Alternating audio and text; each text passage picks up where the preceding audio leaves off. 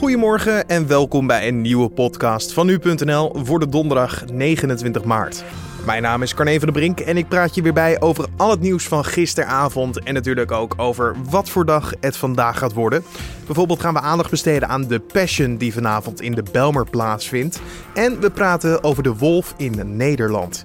Maar eerst kijken we kort terug naar het belangrijkste nieuws van afgelopen nacht. De met zenuwgas vergiftigde Russische ex-dubbelspion Sergei Skripal en zijn dochter kwamen waarschijnlijk thuis in aanraking met de dodelijke stof.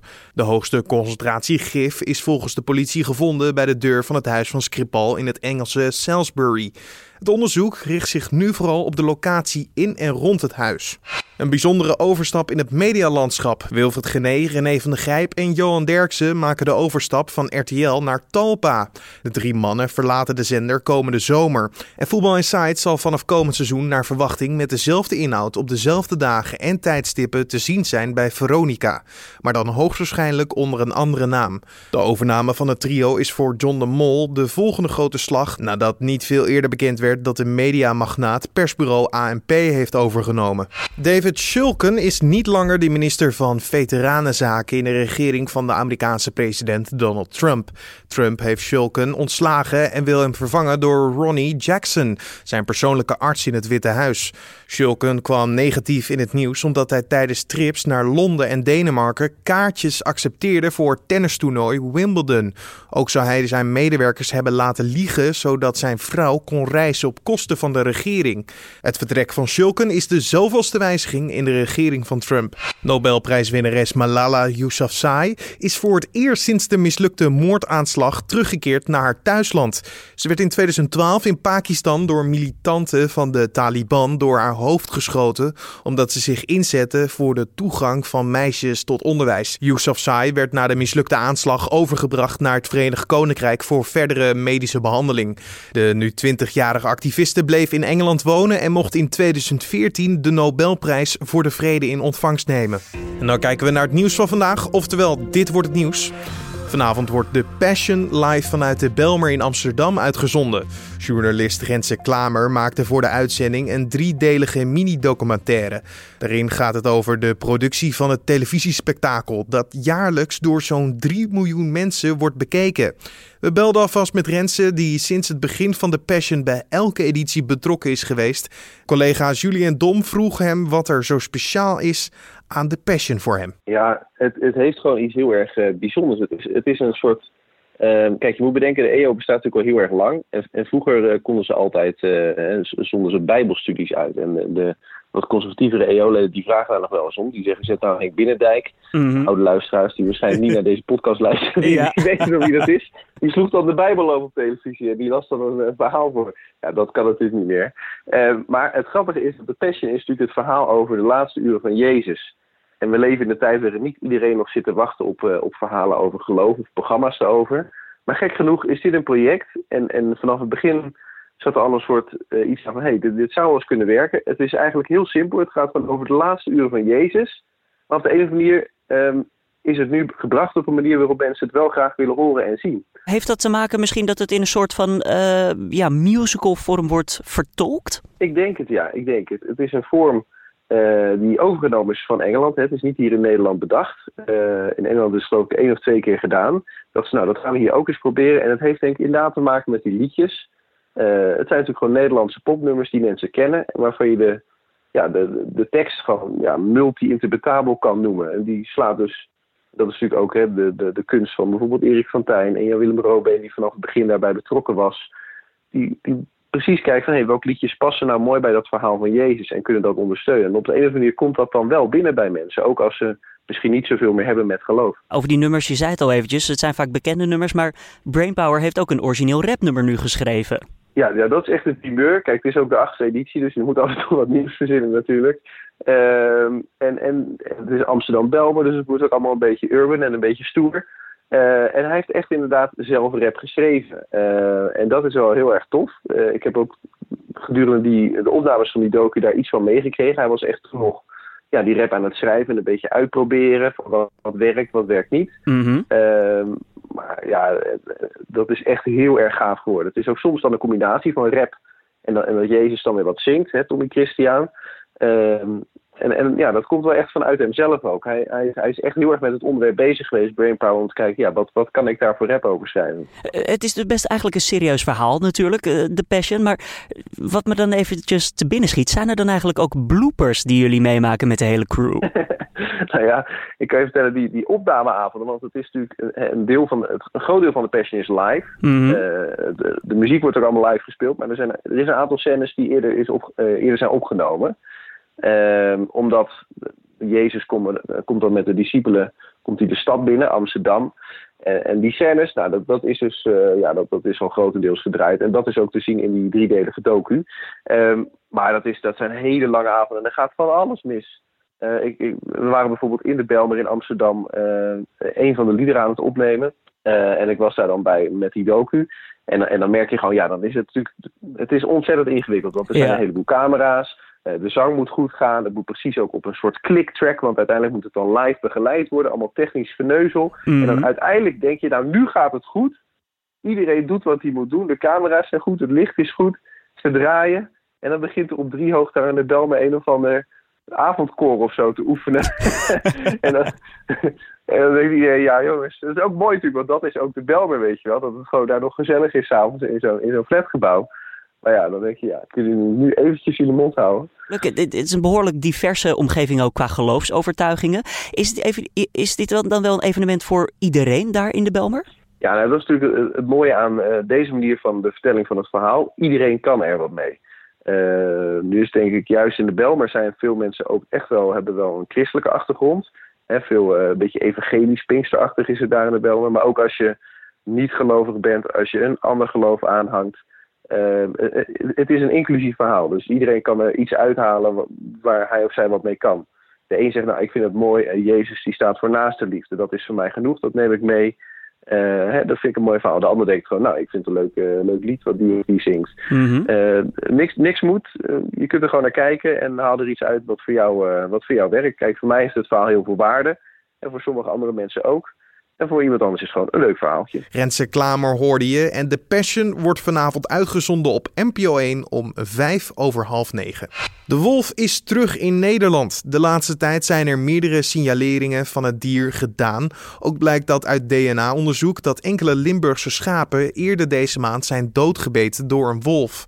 Wat moeten we doen nu het dier steeds vaker de grens overtrekt? En kunnen we sowieso iets doen? Julien Dom sprak met Maries Lahey van Wolven in Nederland en vroeg hoe vaak deze dieren nu gezien worden. We, hebben al, we houden al een, al een, een aantal jaar uh, de meldingen bij uh, als uh, wolf in Nederland. Nou, dat meestal was het één melding per week ongeveer. En we zitten nu met ja, enige tientallen meldingen per week. En het blijkt ook dat er regelmatig nu wolven uh, ook daadwerkelijk in Nederland uh, rondlopen. Schapen zijn dus doodgebeten. Uh, daar komt dan DNA-onderzoek. Moet, is dat niet gewoon overduidelijk dat, een, ja, dat het een wolf is geweest? Ja, nee, dat, dat, dat zou je op zich wel, wel verwachten. maar dat is op zich dat is, toch vaak, toch vaak heel onduidelijk. De meeste schapen in Nederland worden steeds doodgebeten door, door honden. Door gewoon de los, loslopende honden. Oh. Dat is nog steeds het, het overgrote deel. Het zijn op jaarbasis honderden en het is soms ontzettend lastig om te zien van is het nou een wolf geweest of is het nou een hond geweest. En daarvoor moet het DNA-onderzoek uh, ja, uiteindelijk uh, het antwoord geven. Hadden we deze komst van de wolf eigenlijk ook al kunnen zien aankomen? Of zijn we echt totaal verrast nu? Nou, we zijn wel verrast, maar ook niet helemaal verrast. We zijn al um, enkele jaren bezig als Wolf in Nederland met verschillende partijen om Nederland voor te bereiden op de komst van de wolf. We mm-hmm. wisten dat in Duitsland de populatie aan het groeien was. We hebben ook goed gekeken naar uh, onze collega's uh, in, in, het oosten. Uh, we wisten dat de populatie aan het groeien was. En dat betekent dat er ook roedels met wolven naar zich aan het vestigen waren in de deelstaten direct grens van Nederland, in Noord-Rijn-Westfalen en in Nieuwe-Saxe. Dus het was ja, te verwachten dat, dat wij ook bezoek zouden krijgen van wolven. Alleen we zijn wel verrast door de snelheid waarmee het gegaan is, met name de afgelopen vier maanden. Is er dan iets wat Nederland zo interessant maakt voor de dieren? Nou, Nederland is op zich niet zo interessant, maar uh, uh, want Nederland is gewoon feitelijk een, een, uithoekje waar ook nu en dan wolven komen kijken. Het zijn gewoon uh, jonge wolven die gaan, gaan zwerven. En die lopen daar ook bij door, door Nederland heen en denken van het is hier druk, het is hier veel wegen, snel terug naar Duitsland. Ehm, maar ja, ondertussen onderweg krijgen ze natuurlijk wel een beetje honger. En wordt ze nu dan ook uh, een, een schaap gepakt. Ja. Tegelijkertijd, ze eten meestal gewoon reeën en zwijnen. kunnen we de wolf op een of andere manier tegenhouden of moeten we hier gewoon mee leren leven dan? Nee, wolven kunnen we niet tegenhouden. Uh, ook al zouden we willen. Uh, er komen er weer verschillende nieuwe wolven onze kant op en dat, dat zal gewoon door blijven gaan. de populatie in heel Europa is, is gewoon aan, aan het groeien en we zullen gewoon we zullen gewoon de komende tientallen jaren wolven blijven tegenkomen in Nederland. We maken gewoon onderdeel uit van het leefgebied binnen Europa. Ze lopen tientallen, honderden kilometers. Uh, we kunnen het niet tegenhouden. Wat we wel kunnen doen is nu maatregelen nemen uh, om onze schapen te beschermen. Wat zou, waar zou je eh, dan aan moeten denken? Nou, dan moet je denken aan, aan rassers met, met, met stroomdraad erop. of een, of een 1 meter 10 hoog ja, hekwerk.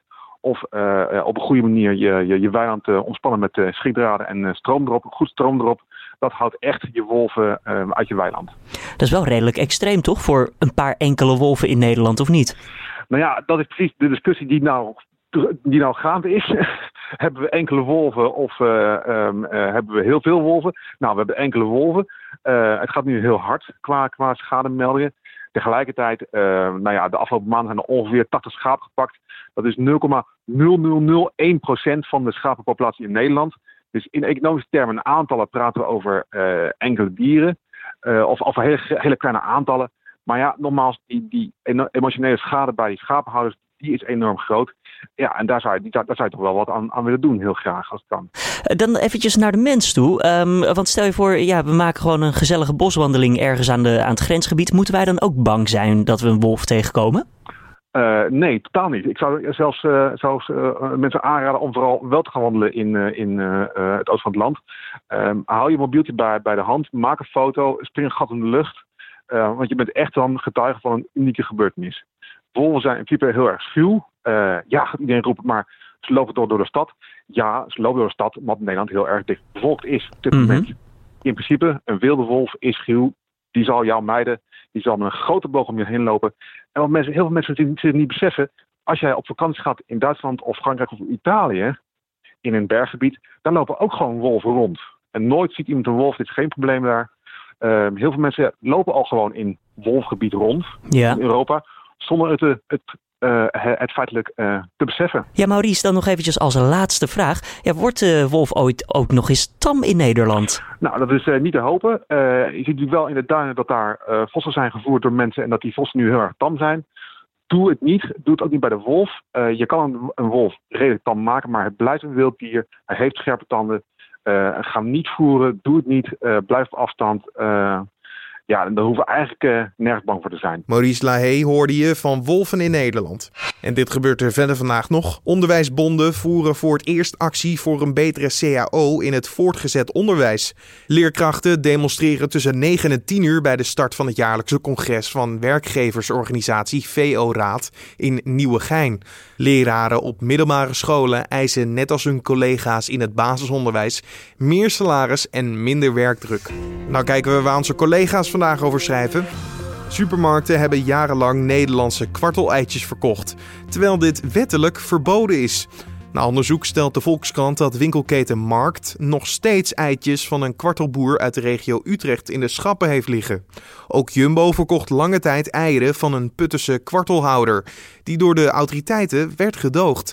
Commerciële kwartelhouderijen zijn in Nederland niet toegestaan, maar vrijwel niemand is op de hoogte van dit verbod. De examens op middelbare scholen moeten moderner. De huidige wijze van toetsen is te veel gericht op kennis en te weinig op andere vaardigheden, zoals samenwerken en kritisch denken.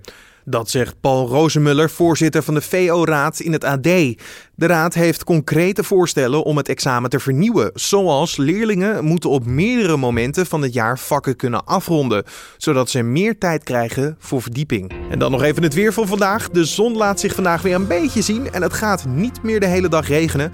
Met hier en daar een bui wordt het vandaag 9 graden. Dit was dan de Dit wordt het nieuws podcast voor deze donderdag 29 maart. De Dit wordt het nieuws podcast vind je natuurlijk elke dag om 6 uur op de voorpagina van nu.nl, in je desbetreffende podcast app en natuurlijk ook via Spotify. Laat ons weten wat je van de podcast vindt via een mailtje naar redactie@nu.nl of natuurlijk via een recensie op iTunes. Zo help je namelijk ons ook weer. Voor nu een mooie dag en zoals altijd, tot morgen.